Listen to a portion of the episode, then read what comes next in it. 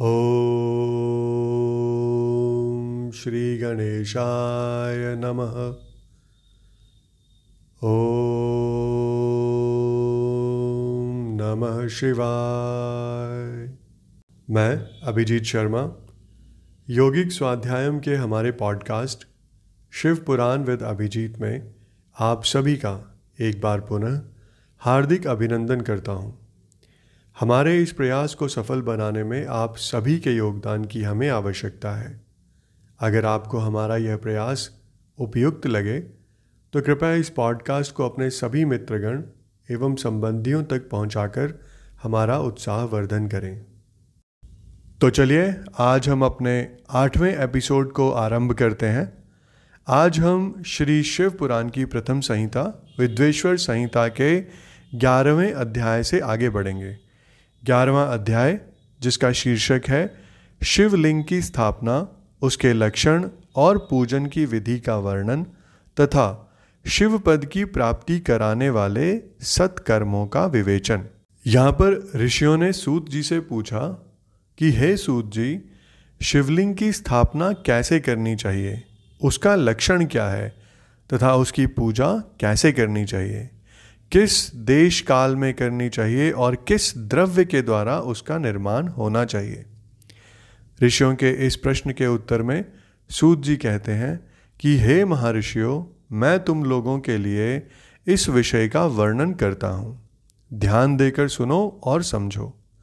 अनुकूल एवं शुभ समय में किसी पवित्र तीर्थ में, नदी आदि के तट पर अपनी रुचि के अनुसार ऐसी जगह शिवलिंग की स्थापना करनी चाहिए, जहाँ नित्य पूजन हो सके।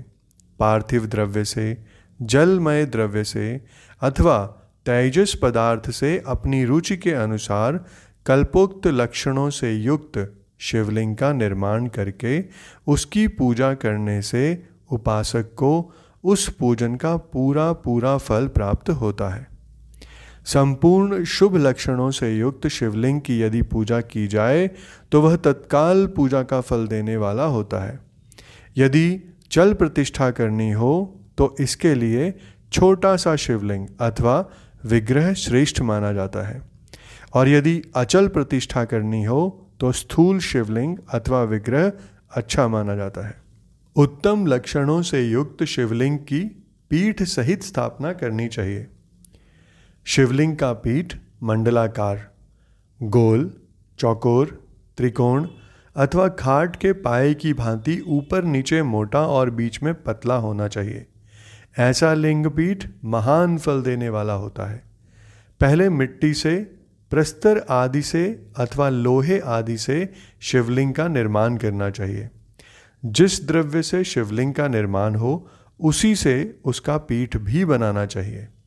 यही स्थावर अचल प्रतिष्ठा वाले शिवलिंग की विशेष बात कही गई है। चर, अर्थात चल प्रतिष्ठा वाले शिवलिंग में भी लिंग और पीठ का एक ही उपादान होना चाहिए। किंतु बाण लिंग के लिए यह नियम नहीं है। लिंग की लंबाई, निर्माणकर्ता या स्थापना करवाने वाले यजमान के बारह अंगुल के बराबर होनी चाहिए। ऐसा ही शिवलिंग को उत्तम कहा जाता है। इससे कम लंबाई हो तो फल में कमी आ जाती है। अधिक हो तो कोई दोष की बात नहीं। चर लिंग में भी ऐसा ही नियम है। उसकी लंबाई कम से कम कर्ता के एक अंगुल के बराबर होनी चाहिए।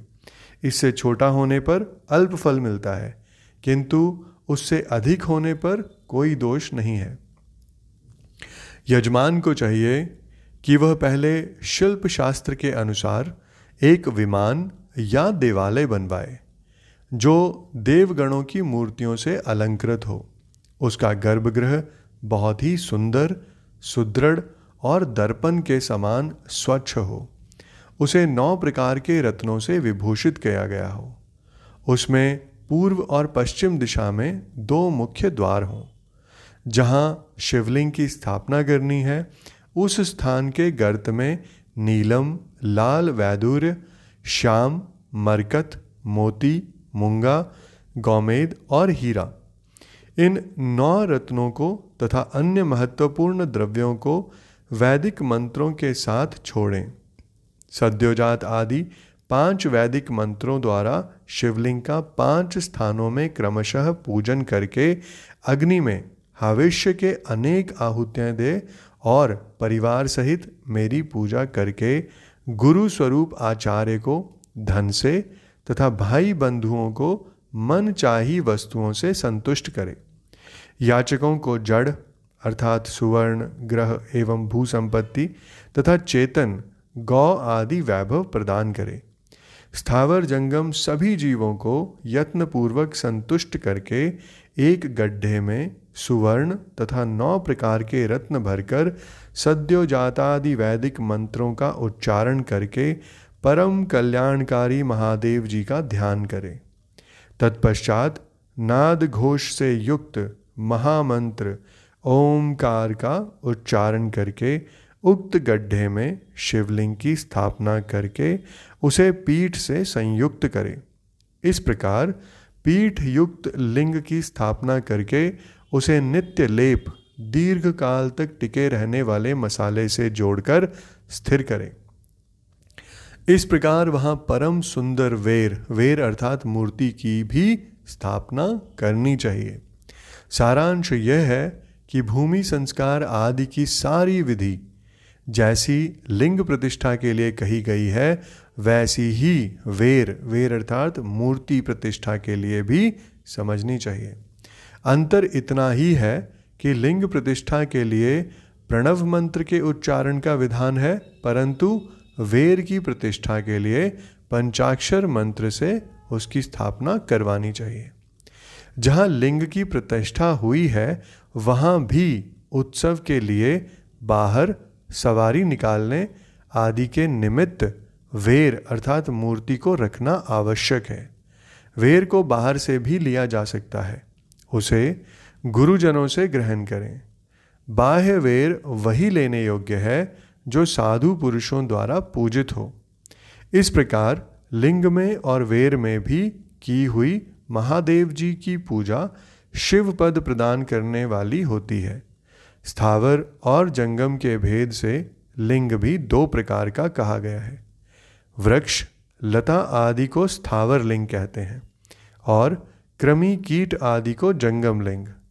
स्थावर लिंग की सींचने आदि के द्वारा सेवा करनी चाहिए और जंगम लिंग को आहार एवं जल आदि देकर तृप्त करना उचित है। उन स्थावर जंगम जीवों को सुख पहुँचाने में अनुरक्त होना भगवान शिव की पूजन है। ऐसा विद्वान पुरुष मानते हैं। यों चराचर जीवों को ही भगवान शंकर के प्रतीक मानकर उनका पूजन करना चाहिए। इस तरह महालिंग की स्थापना करके विविध उपचारों द्वारा उसका पूजन करें। अपनी शक्ति के अनुसार नित्य पूजा करना आवश्यक है तथा देवालय के पास ध्वजारोपण आदि करना चाहिए। शिवलिंग साक्षात शिव का पद प्रदान करने वाला है, अथवा चरलिंग में षोडशोपचार द्वारा यथोचित रीति से क्रमशः पूजन करें। यह पूजन भी शिव पद प्रदान करने वाला है। आवाहन, आसन, अर्घ्य, पाद्य, पाद्यांग, आचमन अभयंग पूर्वक स्नान, वस्त्र एवं यज्ञोपवीत, गंध, पुष्प, धूप, दीप नैवेद्य, तांबुल समर्पण, नीराजन, नमस्कार और विसर्जन। यह सोलह उपचार हैं। अथवा अर्घ्य से लेकर नैवेद्य तक विधिवत पूजन करें, अभिषेक, नैवेद्य, नमस्कार और तर्पण। ये सब यथाशक्ति नित्य करें। इस तरह किया हुआ शिव का पूजन शिव पद की प्राप्ति कराने वाला होता है। अथवा किसी मनुष्य के द्वारा स्थापित शिवलिंग में ऋषियों द्वारा स्थापित शिवलिंग में, देवताओं द्वारा स्थापित शिवलिंग में, अपने आप प्रकट हुए स्वयंभू शिवलिंग तथा अपने द्वारा नूतन स्थापित हुए शिवलिंग में भी उपचार, समर्पण पूर्वक जैसे तैसे पूजन करने से या पूजन की सामग्री देने से भी मनुष्य ऊपर जो कुछ कहा गया है, वह सारा फल प्राप्त कर लेता है। क्रमशः परिक्रमा और नमस्कार करने से भी शिवलिंग शिव पद की प्राप्ति कराने वाला होता है। यदि नियम पूर्वक शिवलिंग का दर्शन मात्र कर लिया जाए तो वह भी कल्याणप्रद होता है। मिट्टी, आटा, गाय के गोबर, फूल, कनेर पुष्प, फल, गुड़, मक्खन, भस्म अथवा अन्न से भी अपनी रुचि के अनुसार शिवलिंग बनाकर तदनुसार उसका पूजन करें, अथवा प्रतिदिन दस हज़ार प्रणव मंत्र का जप करें, अथवा दोनों संध्याओं के समय एक एक सहस्त्र प्रणव का जप किया जाए। यह क्रम भी शिवपद की प्राप्ति कराने वाला है, ऐसा जानना चाहिए। जप काल में मकारांत प्रणव का उच्चारण मन की शुद्धि कराने वाला होता है। समाधि में मानसिक जप का विधान है, तथा अन्य सब समय में उपांशु जप ही करना चाहिए। मंत्राक्षरों का इतने धीमे स्वर में उच्चारण करें कि उसे दूसरा कोई सुन ना सके। ऐसे जप को उपांशु जाप कहते हैं। नाद और बिंदु से युक्त ओमकार के उच्चारण को विद्वान पुरुष समान प्रणव कहते हैं। यदि प्रतिदिन आदर पूर्वक दस हज़ार पंचाक्षर मंत्र का जाप किया जाए अथवा दोनों संध्याओं के समय एक एक सहस्त्र ही जप किया जाए तो उसे शिवपद की प्राप्ति कराने वाला समझना चाहिए। ब्राह्मणों के लिए आदि में प्रणव से युक्त पंचाक्षर मंत्र का अच्छा बताया गया है। कलश से किया हुआ स्नान, मंत्र की दीक्षा, मातृकाओं का न्यास, सत्य से पवित्र अंतकरण वाला ब्राह्मण तथा ज्ञानी गुरु, इन सबको उत्तम माना गया है। द्विजों के लिए नमः शिवाय के उच्चारण का विधान है। द्विजेतरों के लिए अंत में नमः पद के प्रयोग की विधि है। अर्थात वे शिवाय नमः। इस मंत्र का उच्चारण करें। स्त्रियों के लिए भी कहीं कहीं विधि पूर्वक नमोअंत उच्चारण का ही विधान है। अर्थात वे भी शिवाय नमः का ही जप करें।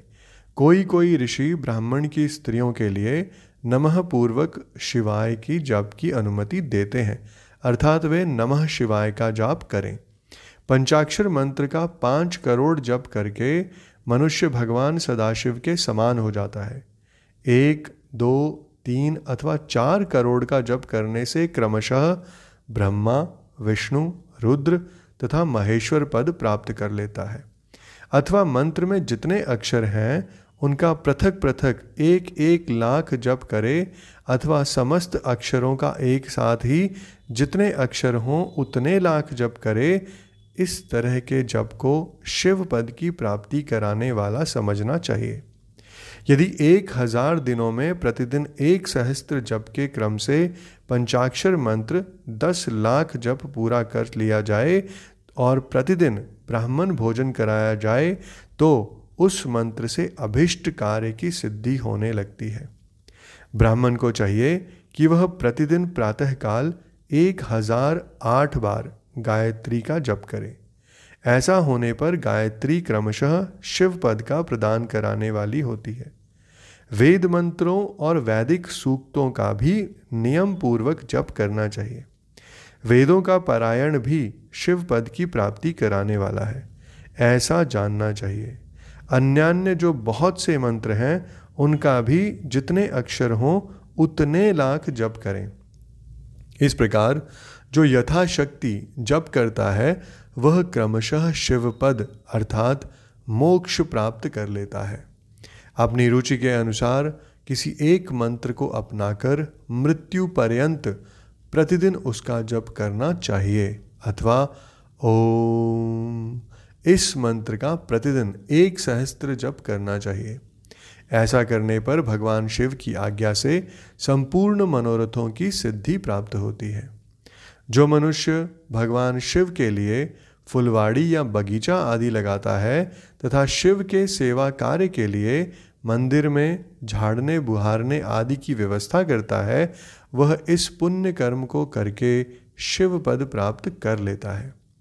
भगवान शिव के जो काशी आदि क्षेत्र हैं, उनमें भक्ति पूर्वक नित्य निवास करे, वह जड़, चेतन सभी को भोग और मोक्ष देने वाला होता है।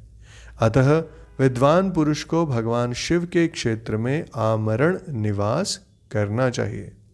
पुण्य क्षेत्र में स्थित बावड़ी, कुआँ और पोखरे आदि को शिव गंगा समझना चाहिए। भगवान शिव का ऐसा ही वचन है। वहाँ स्नान, दान और जप करके मनुष्य भगवान शिव को प्राप्त कर लेता है। अतः मृत्यु पर्यंत शिव के क्षेत्र का आश्रय लेना और रहना चाहिए। जो शिव के क्षेत्र में अपने किसी मृत संबंधी का दाह, दशाह, मासिक श्राद्ध, सपिंडीकरण अथवा वार्षिक श्राद्ध करता है अथवा कभी भी शिव के क्षेत्र में अपने पितरों का पिंड देता है वह तत्काल सब पापों से मुक्त हो जाता है और अंत में शिव पद पाता है। अथवा शिव के क्षेत्र में सात, पाँच, तीन या एक ही रात निवास कर ले, ऐसा करने से भी क्रमशः शिव पद की प्राप्ति होती है। लोक में अपने अपने वर्ण के अनुसार सदाचार का पालन करने से भी मनुष्य शिव पद की प्राप्ति कर लेता है। वर्णानुकूल आचरण से तथा भक्ति भाव से वह अपने सत्कर्म का अतिशय फल पाता है। कामना पूर्वक किए हुए अपने कर्म के अभिष्ट फल को शीघ्र ही पा लेता है। निष्काम भाव से किया हुआ सारा कर्म साक्षात शिवपद की प्राप्ति कराने वाला होता है। दिन के तीन विभाग होते हैं, प्रातः, मध्याह्न और सायाहन। इन तीनों में क्रमशः एक एक प्रकार के कर्म का संपादन किया जाता है। प्रातःकाल को शास्त्र विहित नित्य कर्म करके अनुष्ठान का समय जानना चाहिए। मध्याह्न काल सकाम कर्म के लिए उपयोगी है तथा सायकाल शांति कर्म के लिए उपयुक्त माना जाता है। ऐसा जानना चाहिए। इसी प्रकार रात्रि में भी समय का विभाजन किया गया है। रात के चार प्रहरों में से जो बीच के दो प्रहर हैं, उन्हें निशित काल कहा गया है। विशेषतः उसी काल में की हुई भगवान शिव की पूजा अभीष्ट फलों को देने वाली होती है। ऐसा जानकर कर्म करने वाला मनुष्य यथोक्त फल का भागी होता है। विशेषतः कलयुग में कर्म से ही फल की सिद्धि होती है। अपने अपने अधिकार के अनुसार ऊपर कहे गए किसी भी कर्म के द्वारा शिव आराधन करने वाला पुरुष यदि सदाचारी है और पाप से डरता है तो वह उन उन कर्मों का पूरा पूरा फल अवश्य प्राप्त कर लेता है। इसके बाद ऋषियों ने कहा कि, हे सूत जी पुण्य क्षेत्र कौन कौन से हैं, जिनका आश्रय लेकर सभी स्त्री पुरुष शिव पद प्राप्त कर लें? ये हमें संक्षेप से बताइए। तो आज के एपिसोड को हम यहीं संपन्न करते हैं। ऋषियों के इस प्रश्न के उत्तर को सूत जी के मुखारविंद से हम अब अपने अगले एपिसोड में देखेंगे। तो इसके साथ ही आज का हमारा ये एपिसोड यहीं पर संपन्न होता है। मैं कल फिर आपके समक्ष उपस्थित होऊँगा हमारे अगले एपिसोड के साथ। आप सबका मुझे इतने धैर्य एवं ध्यान से सुनने के लिए बहुत बहुत धन्यवाद।